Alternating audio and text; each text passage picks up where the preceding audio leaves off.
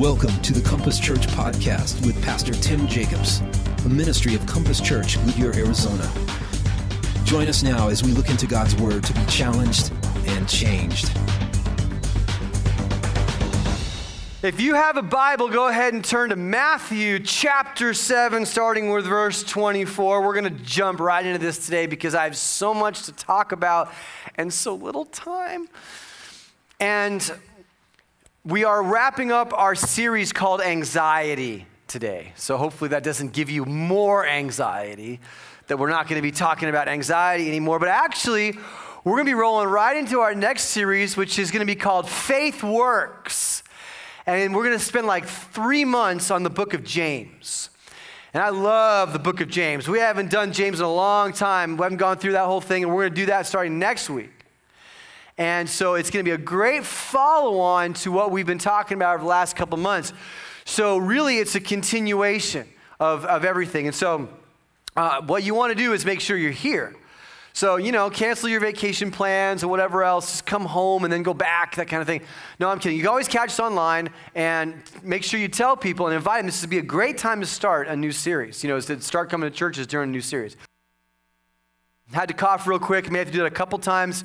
Um, I'm still residually a little bit tiny sick from Dave Hurtado. Remember, I blamed him um, for getting me sick because it's always helpful to blame someone else. Okay, Matthew chapter 7, 24. Here we go. Everyone then who hears these words of mine, this is Jesus talking, who hears these words of mine and does them will be like a wise man who built his house on the rock. And the rain fell and the floods came, and the winds blew and beat on that house, but it did not fall because it had been founded on the rock. And everyone who hears these words of mine and does not do them will be like a foolish man who built his house on the sand. And the rain fell, and the floods came, and the winds blew and beat against that house, and it fell, and great was the fall of it. If you've been with us over the past few weeks during this series, we've talked about a lot of different things relating to the issue of anxiety.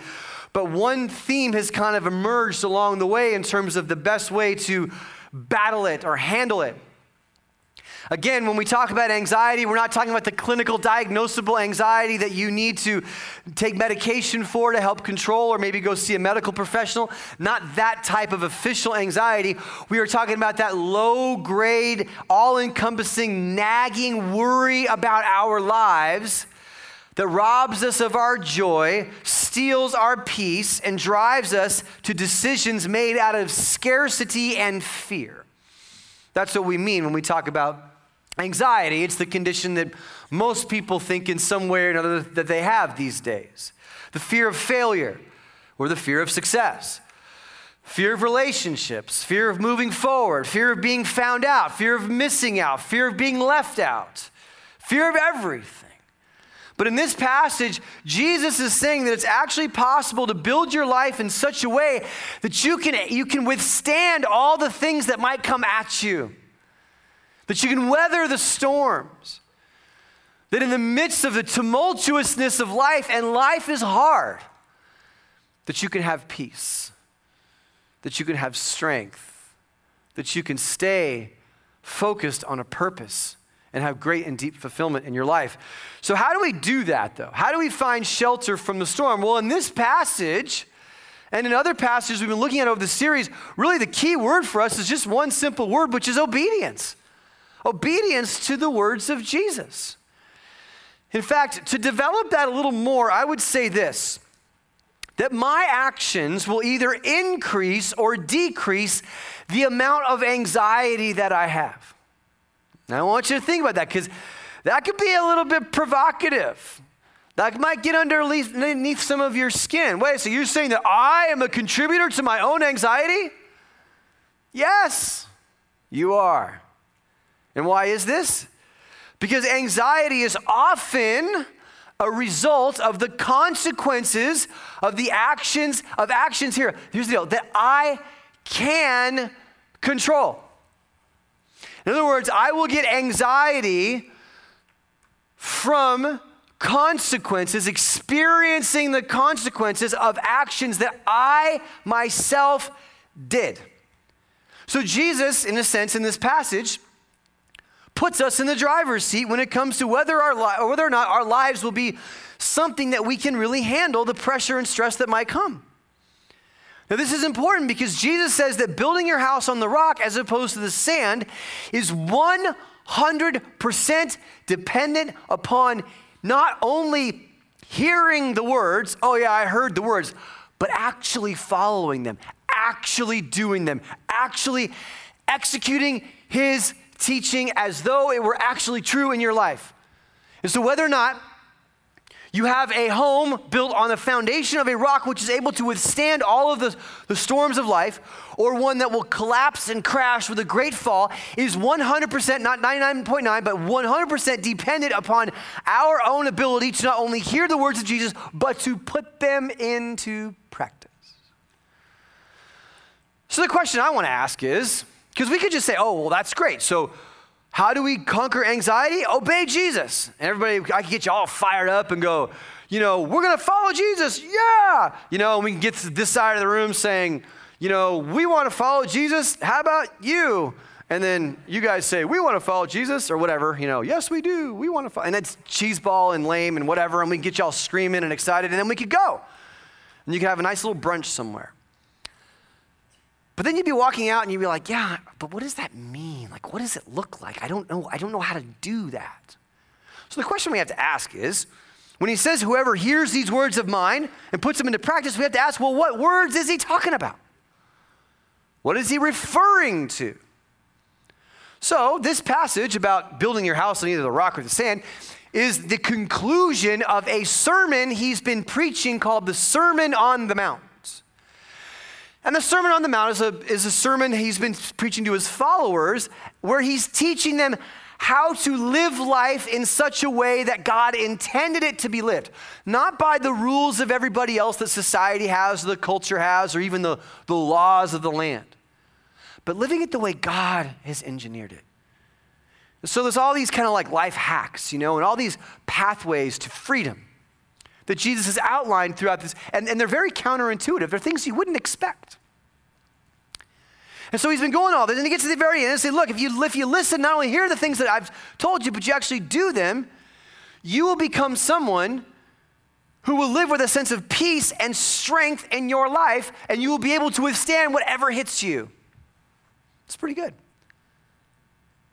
So, what I want to do in our time today is based on that, just look at two examples from the Sermon on the Mount that if we not only heard them, but actually did them and oriented our life towards them and, and treated them as though they were actually real, that we could actually eliminate a lot of chaos and confusion in our lives.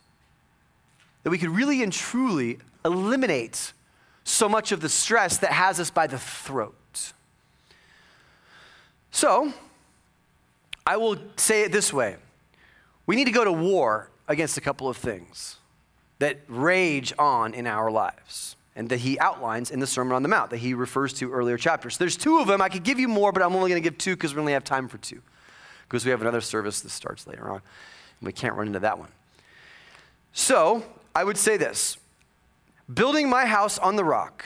In other words, living with a level of peace and strength, eliminating anxiety, being able to withstand life's storms means that I go to war against two things. Number one, I go to war against the lust in my heart. The lust in my heart. That's the first one.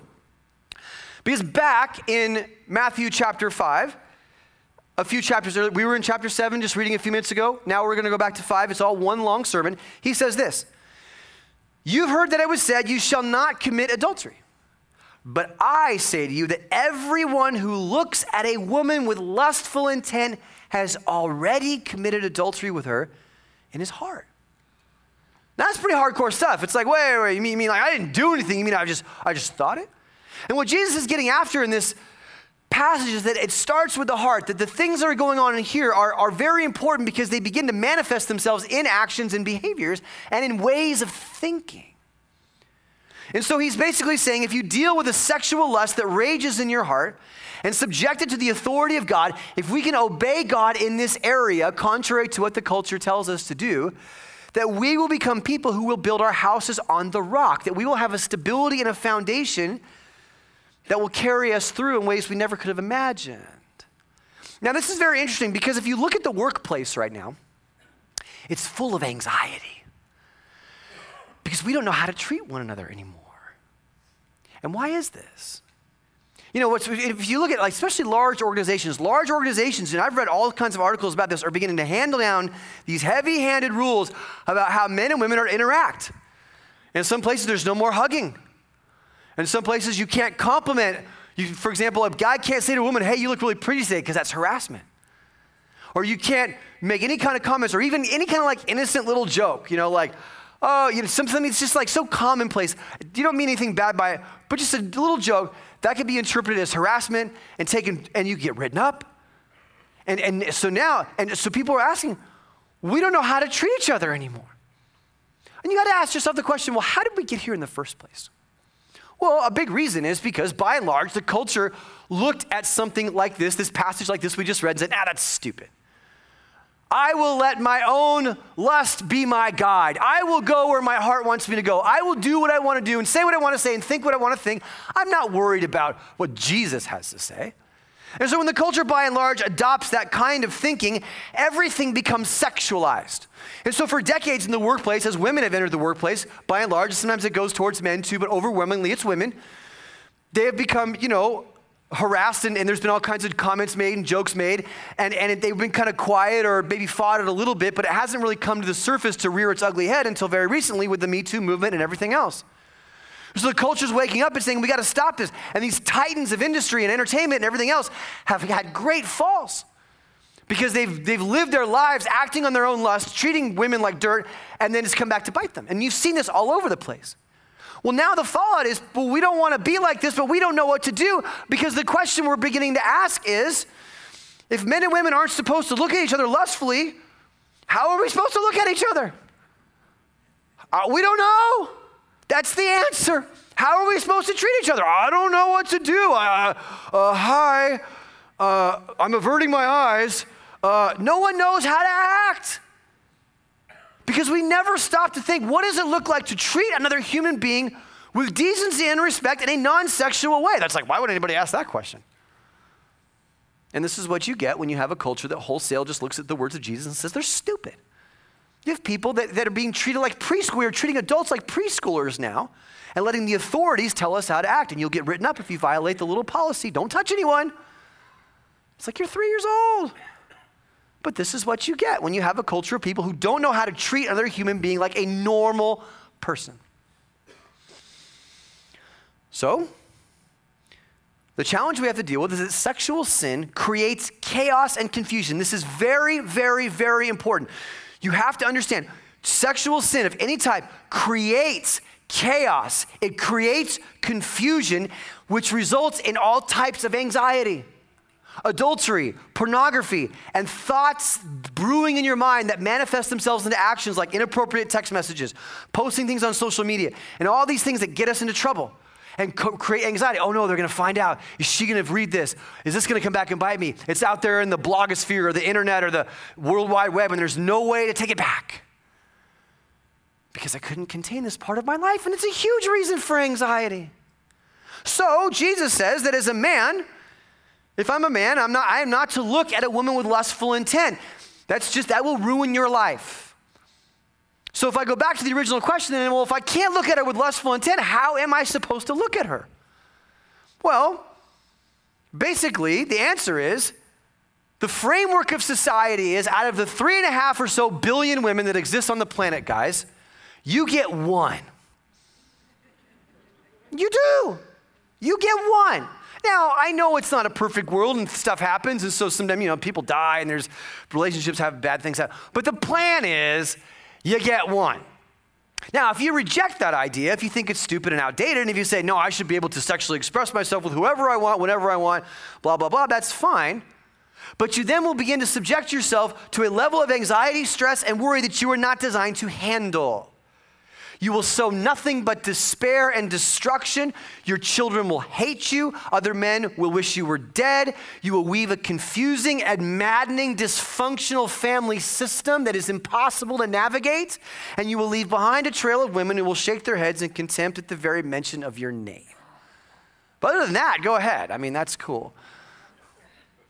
But this is the kind of wake we leave behind. So the Bible says that a man shall leave his father and mother and hold fast to his wife, and the two shall become one flesh. That's the plan. So all the sexual energy and drive and passion that God made you with and put them in your little loins, I just feel it, right? I have passion. Okay, God designed all that energy to be directed at one woman.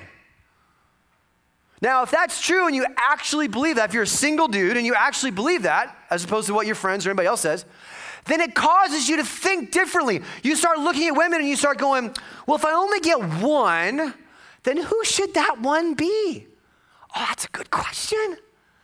That's a clarifying question. Well, because I don't want just anybody. I got to get the right one. Well, who's the right? What does that mean? Well, I don't know. What qualities should she have? I better think morally than just the physical or just like what's happening on Friday night or who I can find on Tinder. That's brilliant. So I have to start asking myself questions like is this a person I can trust? Will she be the type of mother I would want my kids to, be, to call mom? Will she be strong in her heart and will she trust Jesus in tough times or will she buckle? But then I also have to think about me. What kind of person am I to attract such a woman? I mean, I, the kind of woman I'm after isn't just going to go after anybody, otherwise, she wouldn't be the kind of woman I would want. So, what kind of guy should I be? Well, that's a good question. Wouldn't it be good for American society if more men started asking the question, what kind of man do I need to be to get the woman I really think I want? Oh.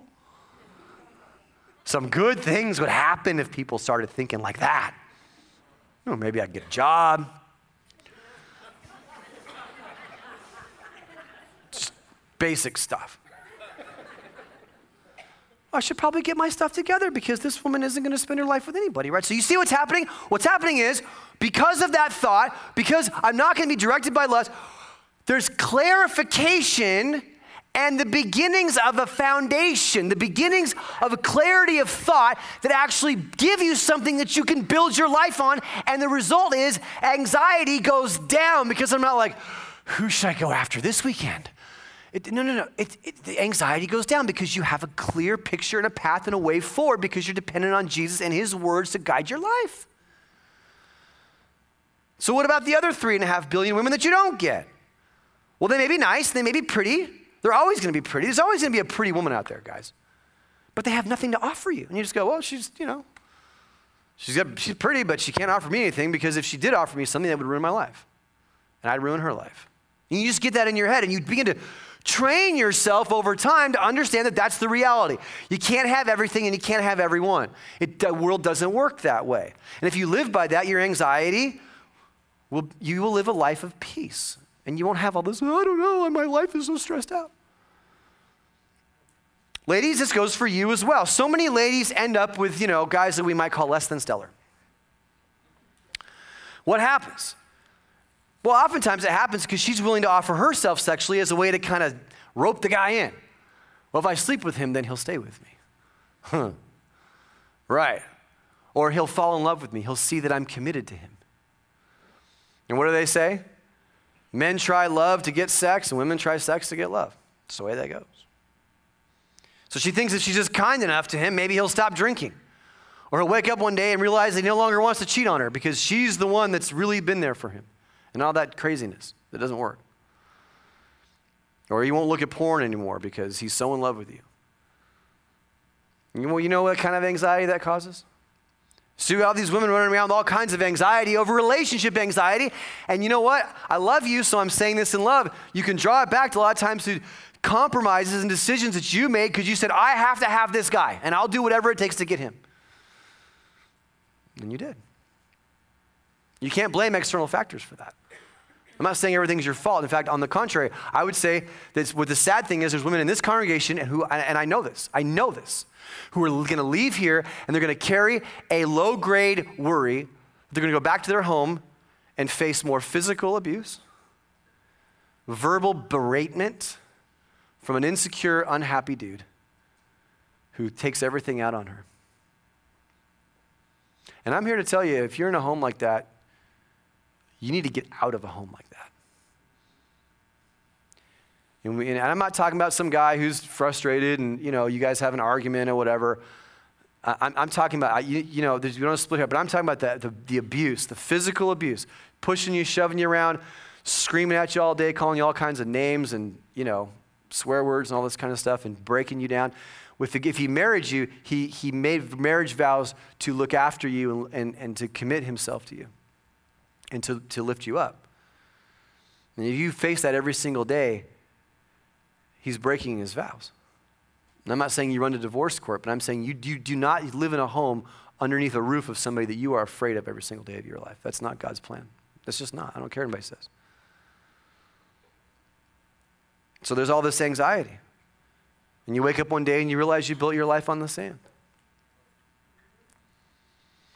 The truth is, out of the three and a half billion men in the world, ladies, the plan is there's also one for you.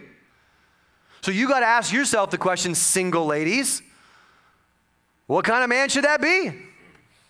Well, maybe as a baseline non negotiable, it should be a man I don't have to fix. That'd be a good start. You know why? Because women can't fix men. Sorry.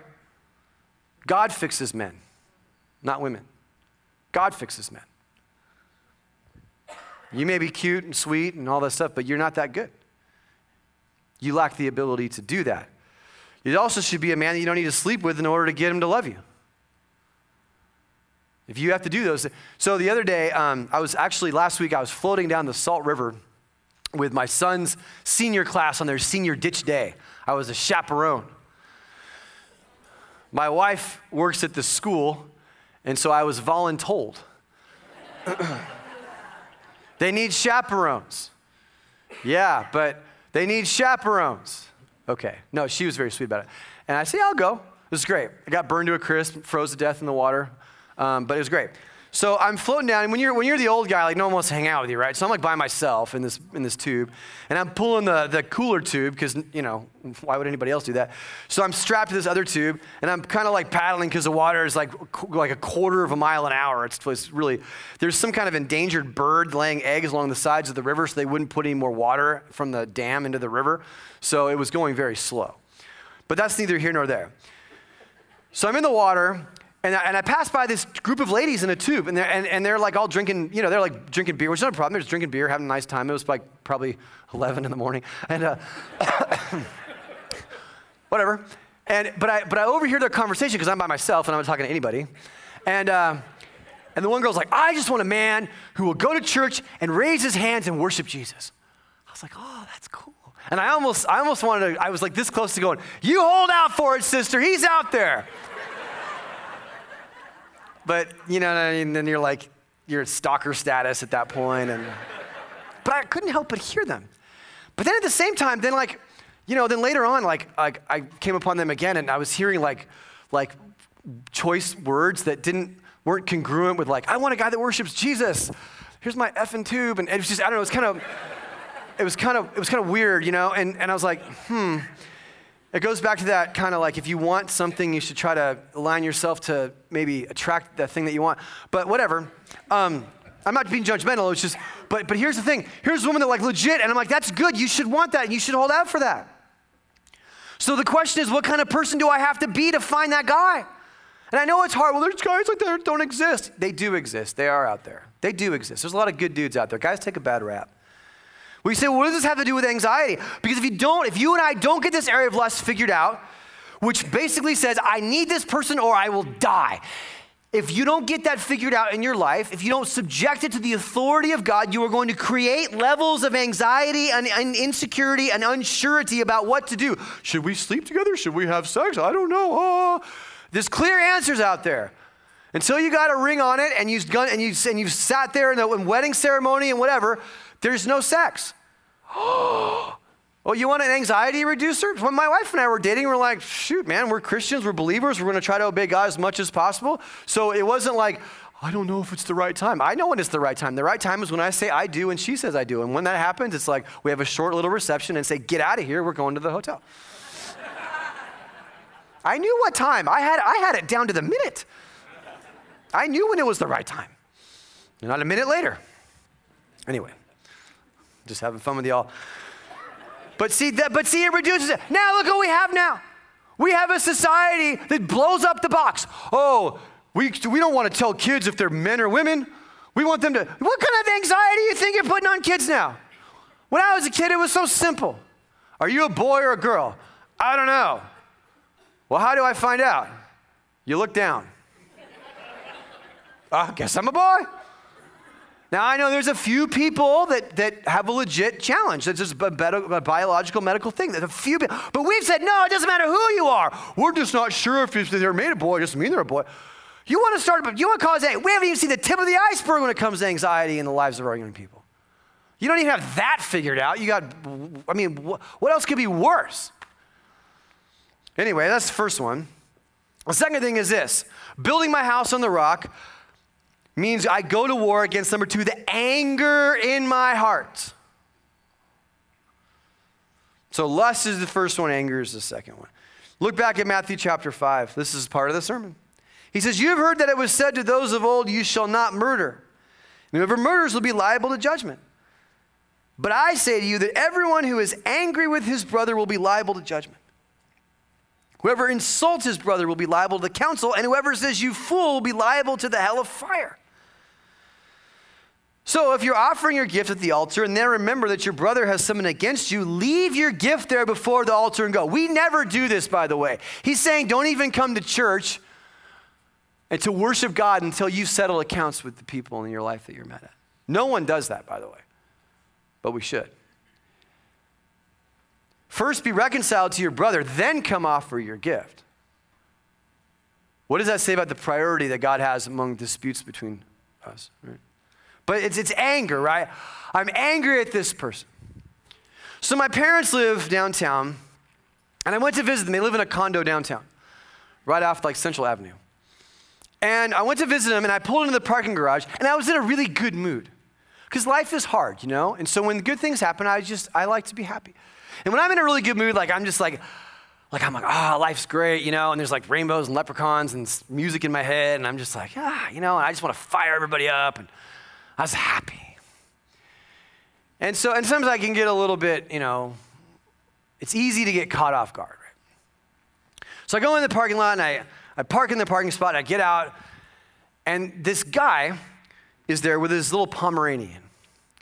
Now, if you don't know what a Pomeranian is, the official Latin classification is useless doggus.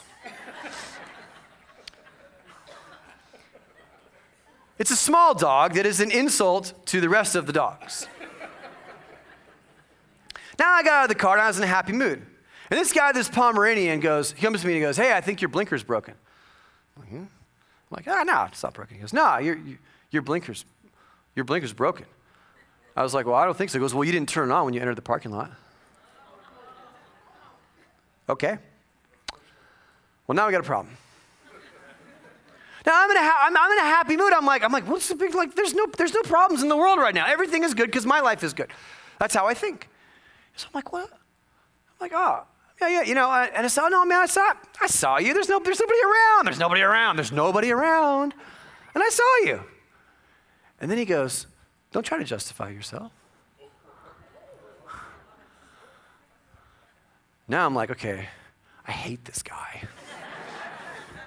I hate him. I hate his stupid dog. I hate his clothes.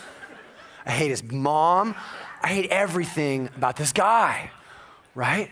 I'm like, what is the deal? In fact, if this was an Old Testament story written in the King James Version, they would have described him as an ass.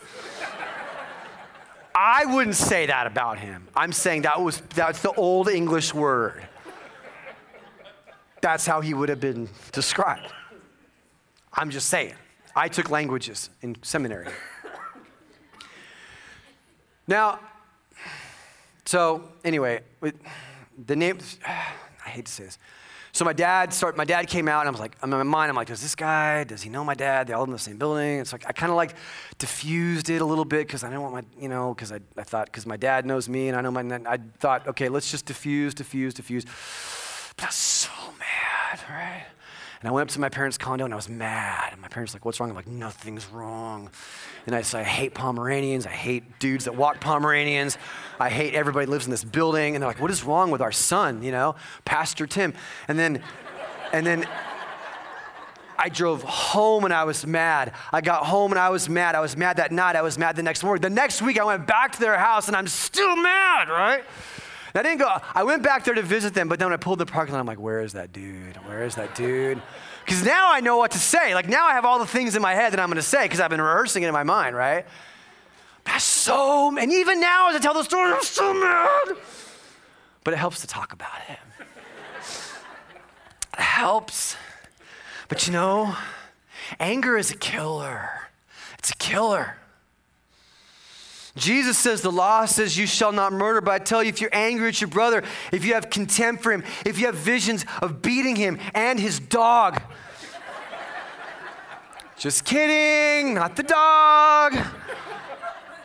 If you if, if you do that, if you have that kind of smoldering rage and you don't deal with it, it will ruin your life and it'll send you to hell. And one of the biggest reasons why, you see, here's the thing this is a relatively benign story compared to a lot of the stuff that you are dealing with, you and I are dealing with, right? Because you got people that were supposed to love you and look out for you that did you wrong. And you don't know how to deal with it. You don't want to talk about anxiety. You're thirsting and hungering for justice. And how do I get it? And what do I do? What should I do? And what should I say? And how do I handle this? Nah. Because the worst thing in the world is to let something like that a crime like that go unpunished. And so much of your emotional energy is taken up by continually feeling as though you've been ripped off and taken advantage of and attacked. And you look at everything in life through that lens, and that's the problem. So now everyone becomes a reminder of the person that you're angry at. And so you're gun shy. You're shy in relationships. You won't move forward. You'll repeat the same cycle over and over again because you don't want to get close to that pain because you haven't let God break the power that that person has over you. You are letting them do it to you. And you know you are. Bitterness is drinking poison and expecting the other person to die. And that's what you're doing. So, some of us, we need to be able to say, you know what, God, you've got this. And the reality is, for some situation like that, which is kind of dumb, but I did get angry about it, it was like, you know what? You know, God, I, I need to say, here's a guy, maybe his last Pomeranian got run over by a guy who didn't turn his blinker on. Maybe he's got a thing. You know, maybe his mom got hit by a car. I don't know. I don't know what happened. So he's all upset. He took it out on me. God, you've forgiven me for far worse things. I've committed much worse crimes against you and other people, and you've washed them away. How then can I hold such a trite and small thing against another human being? And see, until I see it that way, I have no ability. I have no ability to be free. And I don't know God. I don't know the power of God. I don't know the love of God. I don't know the grace of God until I myself meet forgiveness. God meets me where I'm at, comes into my life, and says, I, Let me take your sin off of you because I love you, set you free from sin. And when I think of the things I've been forgiven for, see, I forget them. But when I remember them, and you should remember, you should remember the things you've been forgiven for. Not so you live in them, but so that you rejoice in the fact that they are not on you anymore and you remember them, and as you remember how far down you were and how high up God has raised you, that is what gives you the capability to look at some idiot with a Pomeranian or the, or the stepfather or the ex wife or the ex husband or the failed business partner that took your money and ran and say, you know what? God, you handle them. I trust you. And imagine the anxiety that melts away. So, really, what we're talking about is very simple. It's saying, Jesus is saying, I don't want you just to simply believe in me. I don't want you to check the box on the application or whatever, Christian. Who cares? I want you to believe me. Not just believe in me. I want you to follow. And that's what we're looking for here at Compass Church followers. Followers of Jesus. Followers of Jesus who go, that's going to be hard, but you know, I think he's right. That's all Christianity is. It's not just, it's not some religion, ritualistic thing. It is a daily life where I say, I take your words and I treat them as though they're true. And when you do that, he says, you will live a life that will be able to withstand every possible thing that can hit it. Would you bow your heads and close your eyes? In this moment, I want to give you an opportunity, if you've never truly surrendered your life to Jesus, to do it right now. You have been forgiven. The Bible says anyone who calls out to him, he forgives their sin. And when you recognize what you had been forgiven for. Now, again, if you don't want it, it's your deal. But you will continue to sow chaos and confusion in your life. You can go your own way. But Jesus says, Follow me.